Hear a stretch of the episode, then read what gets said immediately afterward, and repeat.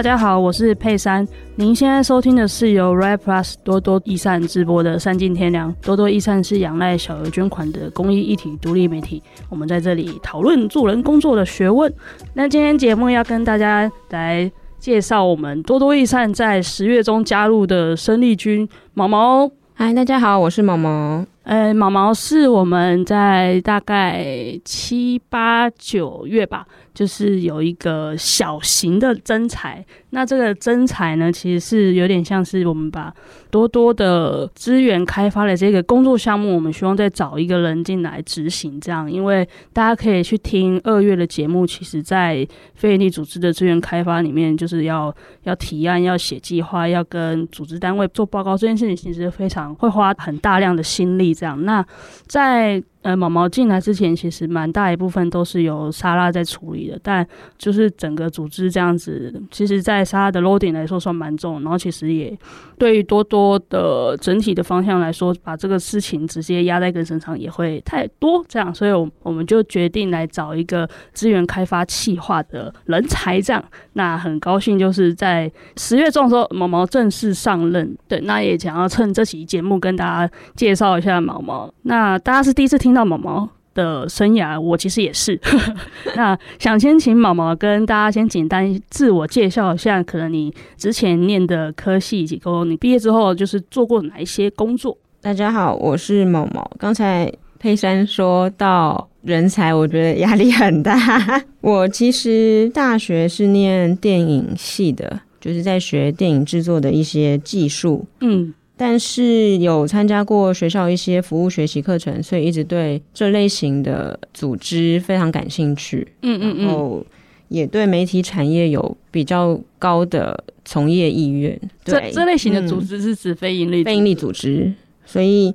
大概大学的时候给了很多社会运动的经验，嗯，因为我们学校是一个很开放的环境，嗯，包括在学运啊，或者是各种议题在运动的时候，嗯，学校会明文规定，学生因为参加运动不去上课是不可以记旷课的。哦，哎，老师必须尊重学生去参与社会运动的积极的意对的意愿，然后但老师还是要到校去服务那些。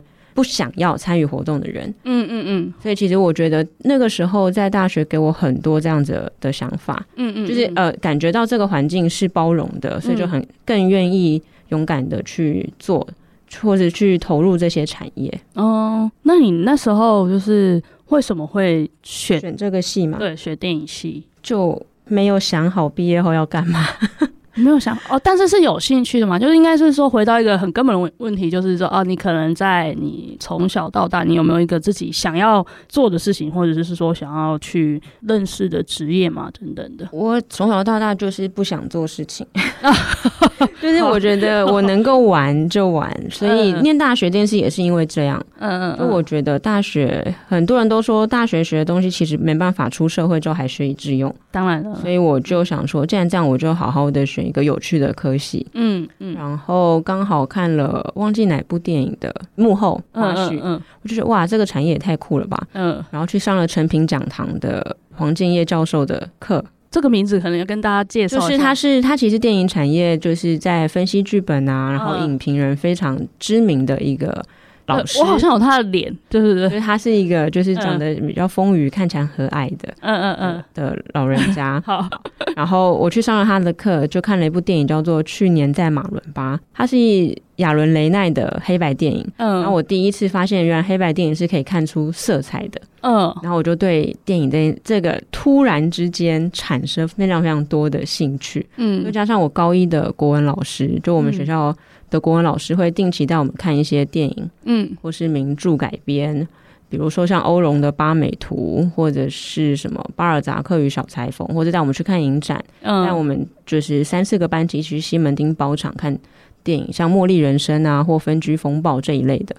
所以，然后你坐在后面讲两部我可能比较有听过的，对，对，他 就是我们的国文老师，非常致力于在开拓我们对于文学这件事情的认识。嗯嗯嗯。然后就这样子三年累积，在国文课、美术课，加上我自己去听的讲座，嗯嗯，就觉得好像这个是一个可以研究的领域。嗯嗯嗯。然后也是一个好玩的东西，那就去报考了电影系，但是完全没有考虑到。大学毕业之后我是要工作的。嗯嗯嗯，对。这个没有考虑到，应该只是说，就是说先，先先不管这个，只是就可能毕业之后再去想的意思吗？不是，我是真的完全忽略了人要生存是需要有一份稳定工作的。好，怎么有办法？就是可能小时候的环境让我没有真的太深思熟虑过这件事情，所以也也没有打工经验。没有，我是一直到大学毕业才有打工经验。哦，但我大学有兼家教，这算打工的话。算啊，为什么家教不算？哦、因为跟就是比较轻松一点。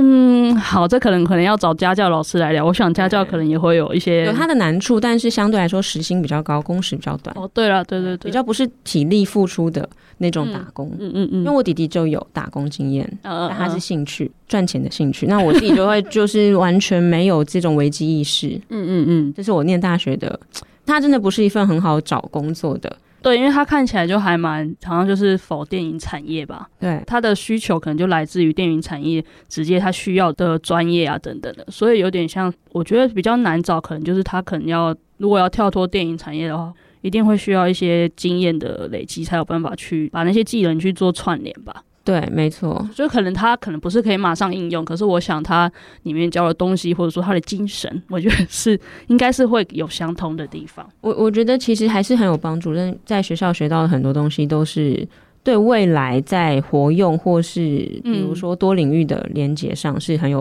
嗯、很有实质的帮助的。像是什么？像比如说，像很多产业都可能需要做自媒体。嗯嗯嗯嗯，那这个就完全可以配合我们当初学的技术，嗯嗯，再去做不同的调整。对，因为它反而自媒体它没有电影这么严谨。嗯嗯，是对，就是你可以比较轻松自在的。那你的技术大概懂逻辑的话，不管你软体再怎么更新，你就是自己可以摸索出来。嗯嗯嗯。所以在前几份工作也有用到这样子的经验，因为有时候我们只是需要。一两步，他们就不可能再去请人，但这样的话，你就可以拿到一些奖金啊之类的。所以其实我觉得还算有帮助，嗯嗯，而且看事情的视角会变得比较广一点。刚刚毛毛进录音室，然后他就在摸摸那个麦克风，说：“嗯，你以前有录音过吗？”他就说：“哦，我以前是收音专业的。”我说：“啊，哦，对对对对对，突然想起来了，应该说收音主修啦，专业应该称不上专业，然后可是学过而已。那你毕业之后有做过哪些工作？我。第一份工作其实就是毕业后进片场当现场的收音助理，嗯，然后接着就是进银行，然后那个时候就是因为收到了 HR 的邀请去面试，然后面试的时候也糊里糊涂的就上了。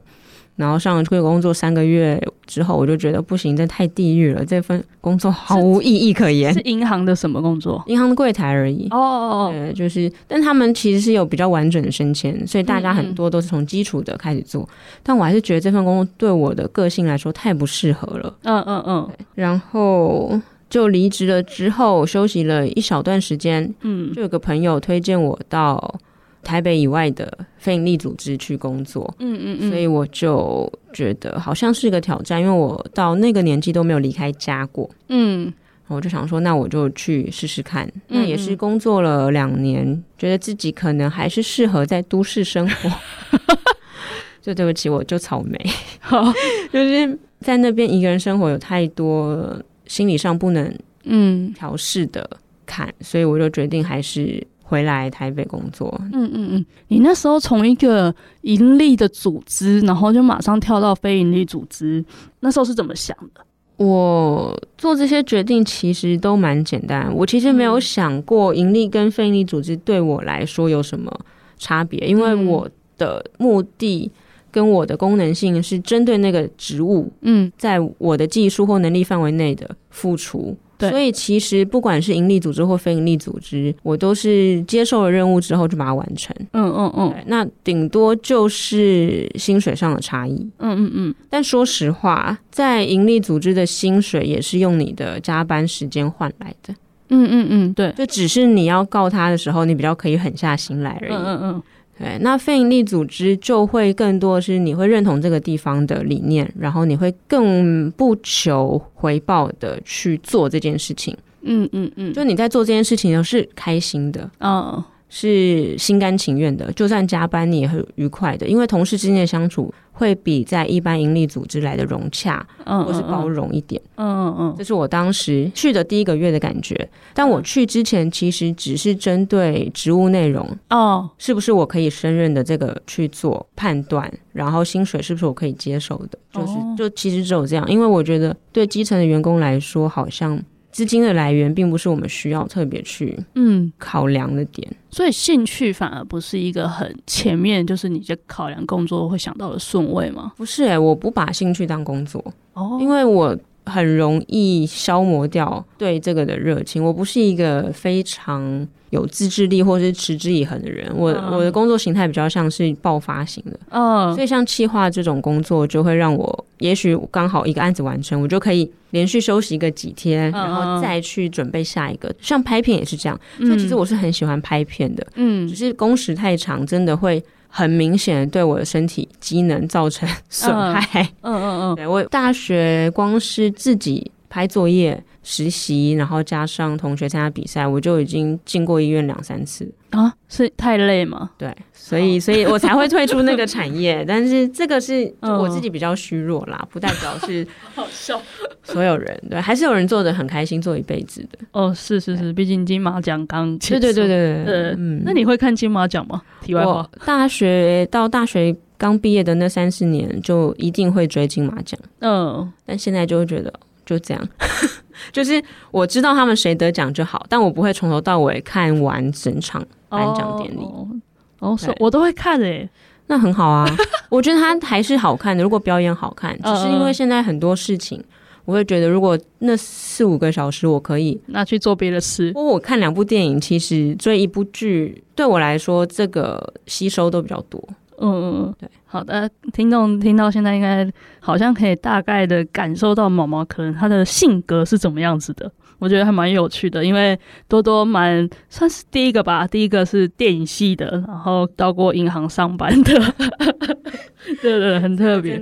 那想请你多谈一下，就是你到可能台北以外的非营利组织，你那时候你第一个月过后，你刚刚说的那个坎，可以稍微谈一下吗？就虽然大家都认为田园生活或乡间生活是很惬意的，嗯嗯嗯，可是就像我前面提到我的这些经历，包括我的大学选择的科系，会让我非常需要大量的译文活动来填补我平常空虚的心灵。嗯嗯嗯，对，就是在台北，就是你随便走都有博物馆，随便走都有展览，嗯，或是去两厅院听个音乐会。就是非常方便的事情。嗯嗯嗯。那在我去的那个外县市的的地方，它的这个资源非常稀缺，基本上到那边演出的很多都是特别安排去，有时候义演啊，嗯、或者是嗯嗯、呃、政府举办的一些活动，很少有民间经营的这类型的活动，嗯，或者是展览会主动办在那边。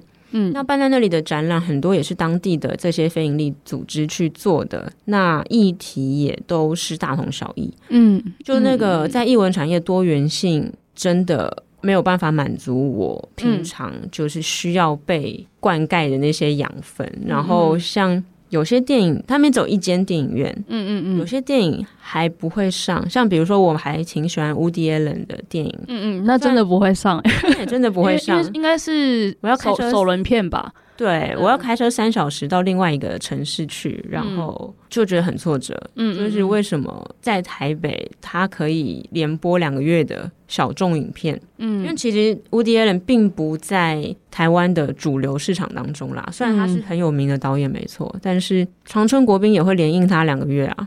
嗯嗯嗯，那我在我去的那个城市就看不到这个影片。然后包括课后的课程资源，比如说像成品讲堂啊这一类的东西就很少。嗯，像台北还有什么敏龙讲堂之类的。嗯嗯嗯，我高中三年都是每个月每个月都报这些课程上的。嗯嗯嗯嗯。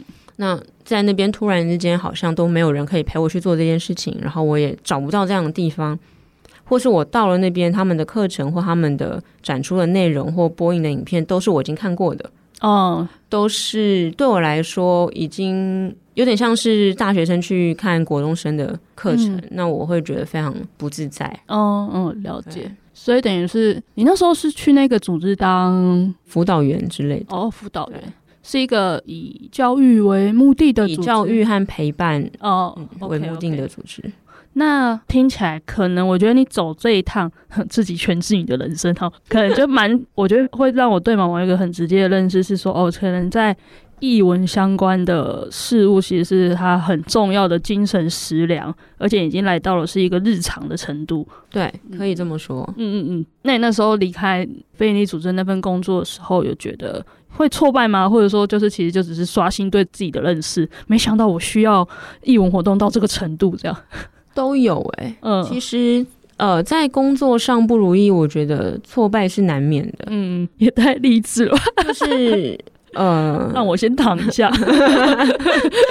好，我我觉得一定会的啊，不管你是主动离职，或是被要求，就是重新思考自己的方向，这些都是一定会让你觉得。好像有什么东西被拿走了，嗯，然后但是好歹在那边也生活了快两年，嗯，其实蛮长，不短哎，我觉得不短。所以在那边累积的很多东西，你会觉得哦，我真的不适合这里吗？因为还是会有情感，嗯嗯，虽然两年都在拉扯，但是还是会留下一些什么。就比如说你跟一个你没有那么喜欢的人交往，嗯，那分手的时候你还是会有点难过。好像会跟没那么喜欢的人交往，就是你你你对他有好感，你也喜欢他，哦、但你没有办法，因为他改变你的生活计划，或是你的哦人生目标，哦、没有到那种爱到很疯狂的程度的那种对象，嗯、就是他跟你告白你会觉得好，但你绝对不会主动追他那种人。那你知道不就？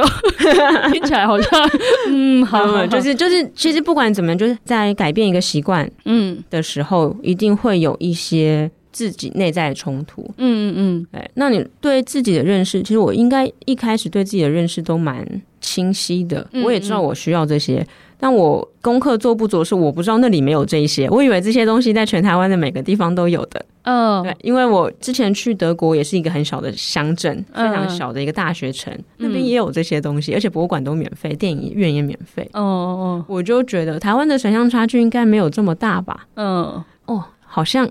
出乎我意料之外，所以我觉得不是我对自己的认知不清楚，而是我对台 岛内移民的冲击。就我对台湾的城乡差距是有误解的。对，的确，在我觉得，因为我之前在花莲求学了，我的确觉得文化平权是一个蛮重要的议题，因为它可能是在。透过艺文活动去触发、激发，不管是小孩或者说大人，他们对于各种方面、各种事物的想象力，我觉得那是一个很重要的媒介。那的确像毛毛说的，在外县市，就我觉得在台北、高雄、台中，可能已经相对有比较多的选择。但是其实，在蛮多比较小的县市嘛，或者说甚至离岛，我觉得在这方面真的都有蛮多待加强的空空间。然后我觉得也其实蛮不容易被注意到的。或者是的确像毛毛刚刚有提到，可能都是可能特别的去巡演，可能那可能那个巡演的时间是非常短暂的，这样。所以我觉得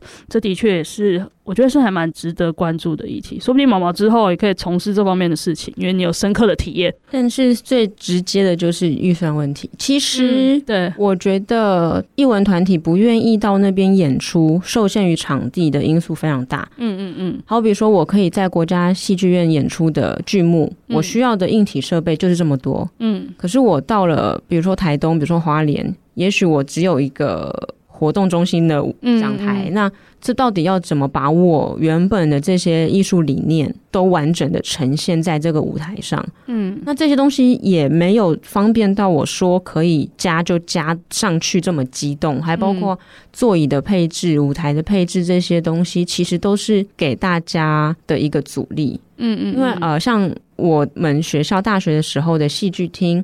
它的座椅就是可以随机因为剧目的需求调整成不同方向观看的，嗯，因为一般来说就是像国家戏剧院反而不行，嗯，可是现在也越来越多这样子，就是可以弹性调整的，就让你的不管是观众是环绕着舞台的，还是只在舞台的同一面的，这些东西偏乡的很多，他们认为已经很好的环境，其实是远远不够的，嗯嗯嗯，嗯，像我可以补充。其实刚才说到，比如台中、高雄、台北都有这些资源，但是在我大学毕业的那五年内，嗯，我曾经跟一个戏剧系的老师，也是我大学的时候很好的老师聊过，他们那个时候办艺术节，在台北。嗯，跟高雄两边都有，为了所谓的平权这件事情，嗯，还有政府要求预算的问题，所以高雄市政府就邀请他们去做，但他们在台北的票是当天开卖就秒杀，嗯嗯，一直到开演前两天，高雄的票都还没卖出五成，嗯嗯嗯。所以我觉得这也跟当地有没有办法接受这件事情，或是这个是需要累积的。嗯，在台北去看个音乐会，是小孩从幼稚园开始就可能去做的事情。嗯，像比如我就是小一就开始听音乐会的。那你就觉得很自然，你就觉得去那种地方是没有压力的，嗯，不只是预算上的没有压力，它是一个必要的支出，嗯。当然你在过程中你也不会觉得哦，好兴奋，兴奋到就是好，我在做一件很高级的事情。但我之前带的小朋友就会有这种心情，嗯，那他们可能会抗拒，他们会觉得这不是我喜欢的东西，或是我去里面都不能讲话，嗯，不能吃东西。他们会很憋，嗯嗯嗯，对，尽管他们的入门门槛已经很优惠了，嗯，那我觉得这个真的就是文化上的差异，包括台北跟高雄，其实差异都蛮大的。刚刚说的门槛是指门票吗？经济，对，经济上的门槛，哦，因为很多在那边巡演的都是不收钱的，或是一般人可能就只要一百多块、一百五十块，可是对于非营利组织，他们是有免费的提供专场的。嗯嗯嗯，关于这一题，我觉得可能会是。有机会的话，可以另外开一集节目来讨论。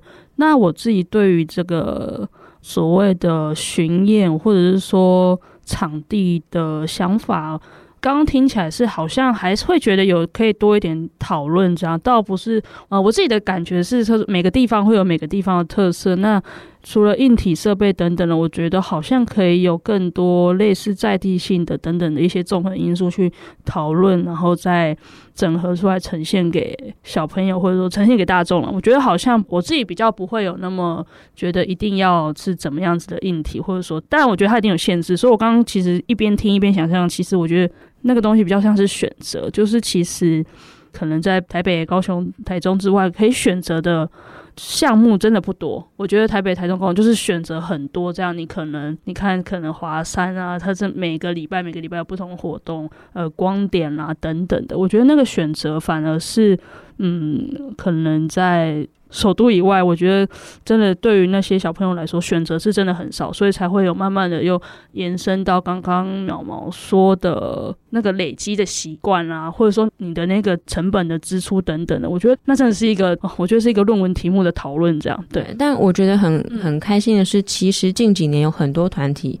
特别致力于在做这样子的事情，嗯，就像刚才说的在地化，嗯嗯嗯。但是我觉得很现实，就是在地化很多东西，你要再搬到其他地方去，又是一个问题，嗯嗯嗯。所以就必须累积，比如说观光客，比如说一些噱头，比如说真的要累积在地人的习惯，才有办法去支撑这个，嗯嗯嗯。因为一个戏剧像百老汇，它是演好几年、十几年。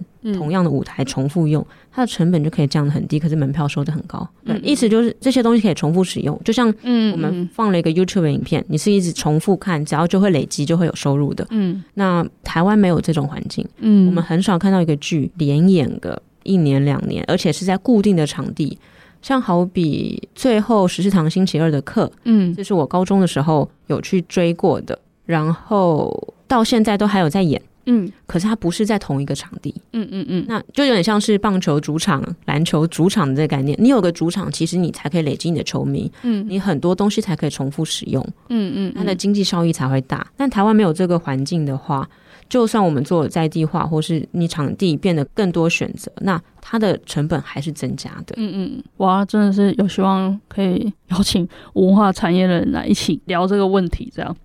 好，那在结束这份工作之后，因为是有休息一阵子吗？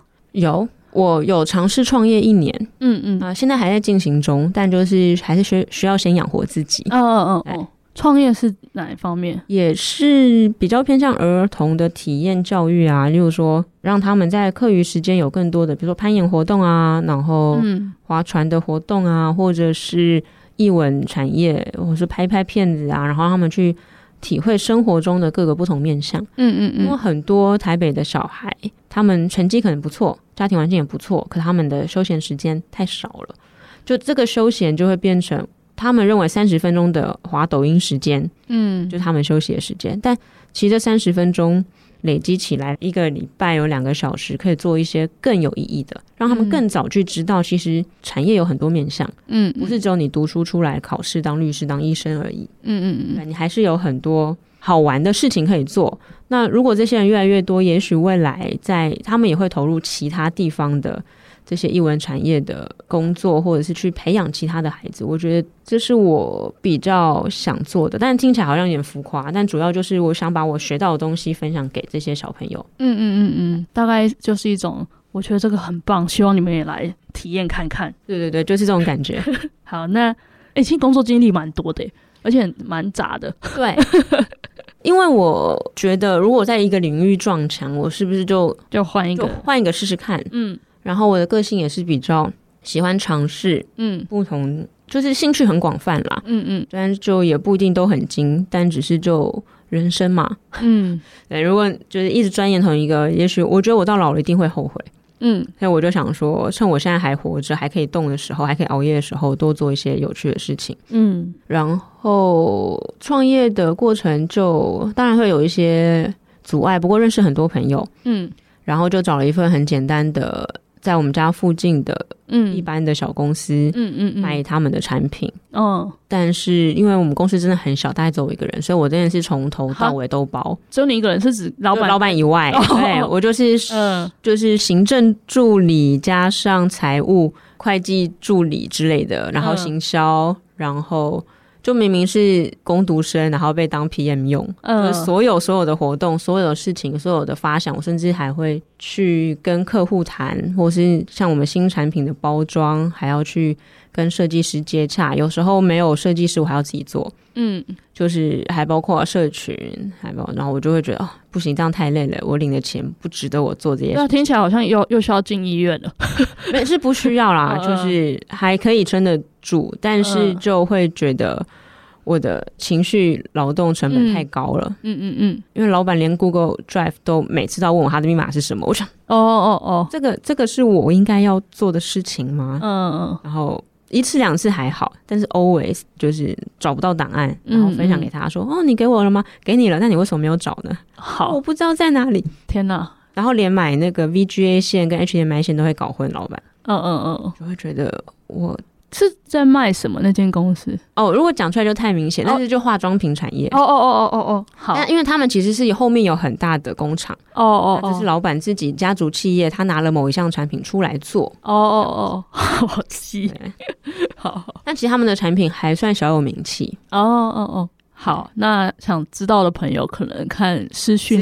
哎，好，可以团购哦。这份工作做多久？做了一年左右。其实你会给一份工作蛮长的一个时间呢，我自己觉得。除了银行以外，哦，对啊，银行就几个月，三个月。三个多月，三四个月，是是因为比较 routine 的工作，这样对，就是那个准时上下班，这个压得很死，然后嗯，早上被偷半小时，下班又被偷半小时，为什么？就好比银行是九点开门，不是九点到，对，我们基本上八点前就要出库了，嗯，八点前就要到，八点就要出库了，出库之后你就清点。出库是什么？就是我们有大金库，然后里面会放一些需要上班需要用到的东西，嗯嗯嗯，我们就要把它拿出来，哦，然后每一个人分自己的那个部分，然后去。整理它，然后准备开始营业，嗯、然后八点半就一定会有例会，每天、嗯、每天都要例会，所以你要讲什么？就是当天的可能包括今天的商品要注意的，因为金融商品是极其的，每天都在变动的，所以推出什么新商品，或是有什么客户有什么要求，或什么业绩要求，每天都会更新的。嗯嗯嗯。然后礼拜五可能会有个精神喊话之类的。然后有时候会考试，比如说新的商品，我们读完之后就会抽考，经理会抽考说：“哎，你了不了解这个商品？”然后每天八点半一定要做这件事情，那你是八点就要到。嗯，可是你八点不可能准时到，你一定是七点五十左右就一定要到。七点五十还是晚到了，我都不知道那些学长姐是怎么就是有办法做这份工作。嗯，反正七点大概我觉得七点四十多就要到，嗯嗯，打卡。嗯嗯嗯，然后这些到我上班前，就是说八点上班前，我八点半上班前，我已经忘记了。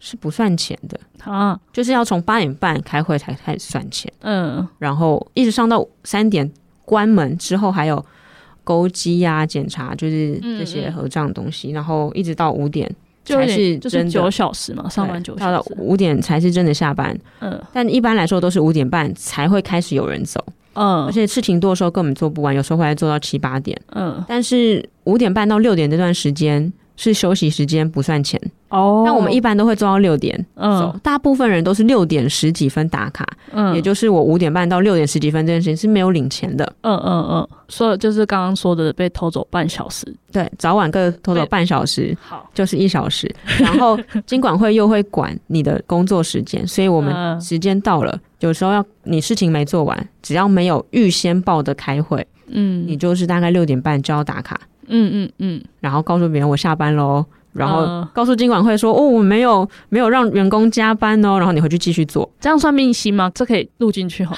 我觉得应该是这个产业常态的常态。哦哦哦，对，但是反正我没有指名道姓嘛，就是我没有说是哪一家，好，应该每一家都有这个问题。哦，所以像这种呃 routine 就是重复的，我已经忘记那个 routine 的成语怎么讲了，就是每天日常重复的工作。不是会有一个什么朝朝九晚五吗？朝九晚五了。对了，这根本不是朝九晚五啊，它是朝八晚六，差不多。如果还可以每天都这样，那也还好。哦、但就是他会一直，我觉得就蛮压压榨员工的。哦，好好。那你离开了化妆品公司之后呢？就来多多啦。哦，真的、哦？对啊。哦，那你那时候怎么会来多多？怎么会想投这个履历啊？朋友介绍的。嗯，就是我跟多多的。其中一位伙伴，就是修慧，是在大学时期就认识的，我朋友的朋友，嗯嗯，朋友的大学同学，嗯，然后我们几个有共同朋友，那那个一个跟我很好很好的高中同学，就刚好看到修慧的 Facebook 在分享这件事情，嗯，他知道我刚好在找工作，嗯，他就认为这样的工作环境跟理念很适合我，就问我要不要看看。我看完之后跟修慧聊了一点点，就觉得好像可以尝试。其实我也没有抱很大的希望，就觉得就试试看吧，抱着平常心，会上就上了。然后，但我还蛮喜欢多多的理念，就做了一些功课，然后就很幸运的就录取了。那你可以跟观众介绍一下多多的理念是什么吗？你那时候看中了什么？我那时候看中的就是报道的深度。嗯嗯，就是我其实是一个蛮习惯看长篇文章的。嗯嗯嗯的，就是阅听者。嗯，所以我觉得多多的报道不会让我觉得看完这篇报你在说什么，就是 我想知道资讯完全没有，或是你告诉我都是已知。嗯嗯嗯，然后面向很广。嗯，就是不只是针对比如说儿童儿少的议题。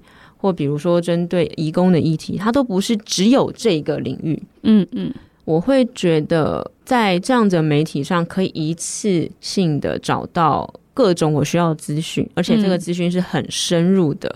会让我觉得很舒服，嗯嗯嗯，就我不用再花很多的时间去判别这篇报道的准确性，嗯嗯，或是它资料来源，因为很多很简短的报道，你根本不知道它是哪里截录下来的，嗯，然后你就会对它的内容存疑，嗯。或者是读起来就觉得我还想继续看，我还想知道更多东西，可能就没了，而且连个专有名词的连接都不附，就就是比维基上面我自己查可以，哦，我有时候划维基可以划个三四个小时，就好比我查康熙的某一个东西，然后就开始连到就是满文怎么写啊，然后就是发音啊，还有什么语，就可以这样子研究一整天。但我觉得现在很多新闻就是就可能比我考大学的作文字数还少。嗯，那我就会没有办法从这里面得到我所需要的资讯。嗯，那我那个时候其实还不认识多多。嗯，但是我去查了之后，发现哦，原来有这么好的一个媒体。嗯嗯嗯，存在。那如果我可以为了这个组织提供一些我的能力或时间，我觉得是很值得的。嗯嗯嗯，大概当时我我觉得就是关注的议题很广，然后又很深。嗯嗯嗯，对。就我刚刚听了一轮下来，就是毛毛的经历，我就觉得哇，他跟资源开发这个这个工作，我觉得的确是蛮 match 的，因为他很愿意尝试，然后也蛮愿意跟大家分享他的观察的。我就觉得哦，在资源开发，它其实还蛮重要一点，或者某一个项目吧，陌生开发等等，就是你要不断的去跟陌生的单位啊去介绍多多这样。我就觉得哇，毛毛好适合啊，对对对。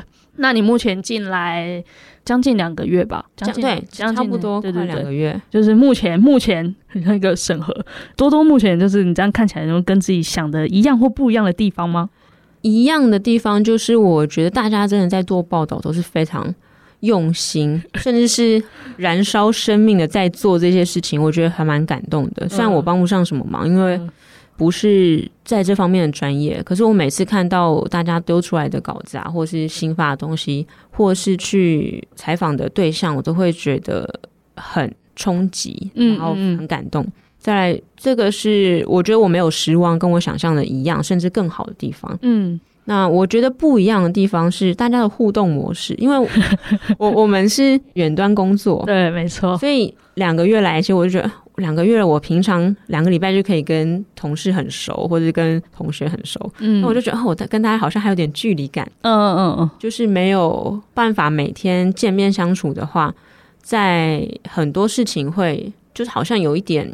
害怕，嗯，是不是自己做了什么事情或问了什么问题很冒犯？嗯嗯嗯。所以我这一个月很多事情都还是自己上网找资料，或是去参考其他组织可能怎么做的。嗯，就还没有习惯什么事都丢到线上的群组跟大家讨论或是问，这个是我比较还没有办法适应的。就假设有个任务要我做，那有问题的时候，我就。会偏向先自己找方法解决，嗯，就不是丢上去问莎拉，或是问佩珊说，哦，这个可以帮我一下吗？嗯嗯，就我觉得我还没有那么自在的可以开口请别人帮忙，嗯嗯嗯，对，这是比较焦虑的地方。但是刚好前几次有一个案子，然后佩珊很主动的说会协助我做，哦哦，就是我们的成效这些数据的对数据，对，我就觉得蛮感动的，就这么严重，我觉得天上 天使下来下凡帮忙了这种感觉。他再来就是包括前几天莎拉有在嗯。群组里面分享他对于某些报道的心得，他怎么修改这些，他怎么看，他怎么做这些决定的心路历程。我看完之后觉得超感动的，想说哦，原来是会。有老板这样跟，嗯，就是跟我们互动很平等的，然后很掏心掏肺的跟我们解释他是如何做出这个决定的。嗯嗯嗯，对，因为以往的就是在盈利组织，他们是很科层的，嗯，是很难去知道每个同事到底在想什么，嗯，也不是大家都很愿意敞开心扉，嗯嗯，所以我觉得这是我觉得特别深刻，然后觉得特别有趣的地方。的确，远端工作，他在我想象，我那时候刚进来也是一个专案工作的方式。其实那时候也会会想说，哇，那现在大家在干嘛？因为你就是在电脑前面做自己的事，哎，那你你其实就也不知道同事在干嘛，或者说你可能可以在一个群组里面看到大家在干嘛，但你就会想说，哇，那他们的一天是怎么过的啊，还是什么的，就会有这些这些可能平常如果是每天见面的，可以从每天的日常的一些小空档闲聊的时候去有更深的认识，但其实，在远端工作的一开始的时候，的确真的会有一种。诶，我这样做是可以的吗？我现在这样是在这个工作项目里面了，会有会不知所措。对对对对对，吃午餐的时候都没有人跟你说现在可以吃午餐，想说是是现在吗？我饿了，可是我可以去吃饭吗？可以啦，可以啦，这个。但后来我知道可以，后来我就知道可以，就是我不知道可以吃多久。哦，对，那我就想说，干脆就坐在电脑前吃。应该是说，他你什么时候吃是是弹性的，就是我们的休息时间是弹性，但其实一样的那个工时长度是跟其实是跟大众都是一样的啦，只是说你可以合理安排自己的休息时间，或者说有什么需求提出来，基本上多多都还蛮蛮人道的。自己说，我觉得是啊，对对对，但就是时数自己就算满就可以了。嗯嗯嗯，对对对。那在节目最后，我们来立个 flag 好了，就是目前对于在多。多的以后，你有没有内心想要做的事情，或者说你想要达到什么样子的任务吗？或者说你有没有一些对自己的期待？对自己的期待，我先说好，嗯、因为这个比较明显。嗯、就我会希望我可以在真的。提企划的时候是可以就让自己表现得更专业一点，嗯，让可能赞助者啊或是合作单位可以更信任多多的专业，嗯嗯嗯。那我觉得我现在可能还有很多不足的地方，比如说对于组织的了解或正在进行的很多事情，我可能还没有办法那么快跟上脚步，嗯嗯嗯。那我觉得这是我这两个月可能要加强的地方或加速进展的地方。然后也不用到加速了，就是按照自己的步调，因为音乐有个案子啊。哦，好，那加速加速。所以那再就是我会其实希望多多可以多被一些人看见，嗯，然后因为我以前也蛮常自己办展览的，有这样的经验。我觉得如果我们可以有一个小型的，像我们之前有一些捐款人的小聚，嗯，如果这个东西是可以更完整，或是更提早计划、更有经验的去规划这些事情，然后让更多可能不只是捐款者。透过展览的方式知道多多在干嘛，嗯，更认同多多的话，我觉得会是一个我想要试着做做看的，嗯嗯嗯，甚至我相信这样子的内容，像比如我之前看普利兹展，有很多人愿意花钱去啊，嗯，嗯，嗯，我们我觉得我们不比他们差，好赞哦，好赞，所以这个可能是我未来如果在。我们可能比较有余力去做这件事情的时候，会想要提出来做的。嗯嗯嗯嗯，就是我会想要再多多做的事情。嗯嗯嗯，那刚好其实就毛毛进来十月，然后咻一下的就到了年底了。那的确在未来一年，就是还蛮希望可以看到，就是因为刚好年底，就多多其实忙忙完小剧之后就开始忙专题。那那在这边工商一下，就是大家听到节目应该是这十二月份，其实多多有一个社会救助法的专。问题那诚如毛毛说的，就是有我们有记者们做了很多的功课，希望跟大家介绍社会救助法在目前在台湾的状况，那以及后续修法要推进的项目等等的，真的是一个蛮蛮扎实的报道，希望大家有机会可以去看。这样，那我刚刚是要说对毛毛期待，就是希望啊，明年一年可以看，因为毛毛的加入，多多可以有更多新的活力。新的事情，因为刚刚听起来，其实这是毛毛的。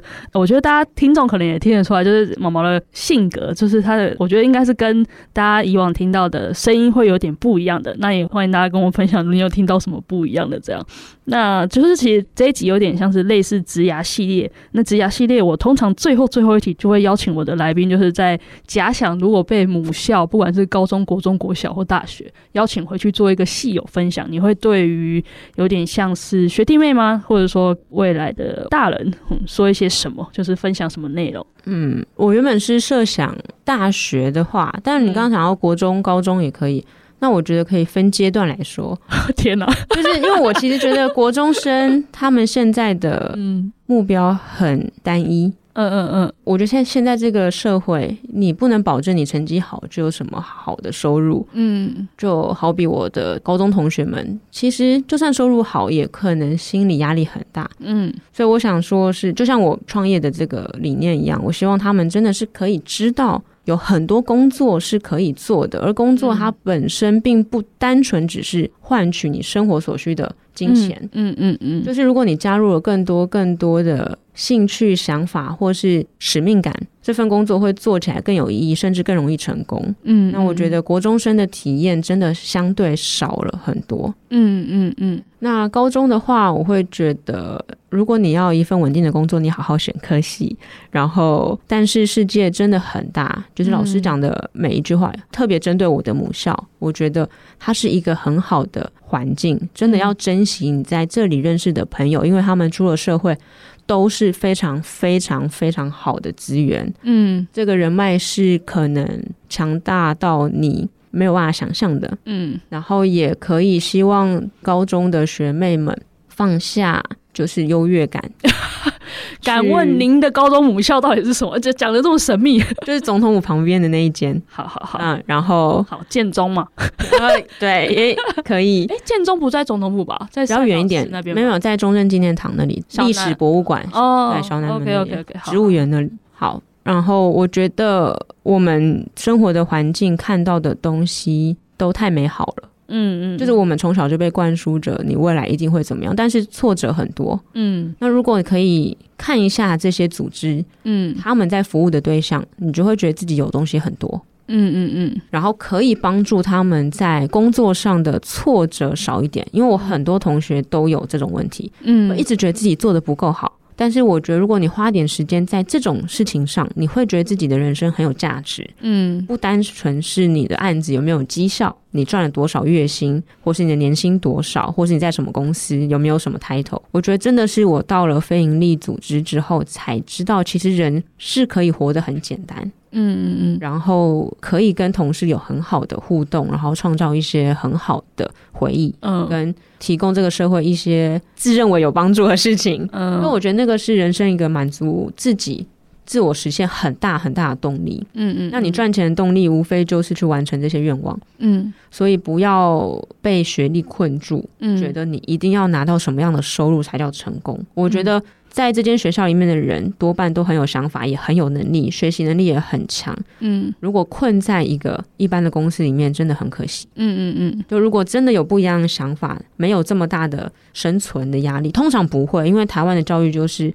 越好的学校，家庭环境也相对比较优渥。嗯，所以其实可以多出去外面看看。嗯，不要困在台北，不要觉得我就是一定要进 Google，我就是一定要进外商。我觉得还有很多真的值得我们用我们的能力去做的事情。嗯嗯嗯。那大学的学弟们，我就觉得大家的目标都很明确，其实他们应该比较接近我们现在的工作伙伴的想法，嗯嗯，所以就可以把他们的专业。就是提供到这样的环境，或是像我们刚刚讲到的艺术资源、文化资源的平权，他们可以尝试看看是不是在学校里面，嗯嗯嗯，就可以练习针对这些特殊的地方去做不一样的发想。嗯嗯嗯，我觉得我不会认为我应该给他们什么我的建议，我只会希望他们都是很有能力的人。嗯嗯嗯，那如果可以多看到一些需要帮助的。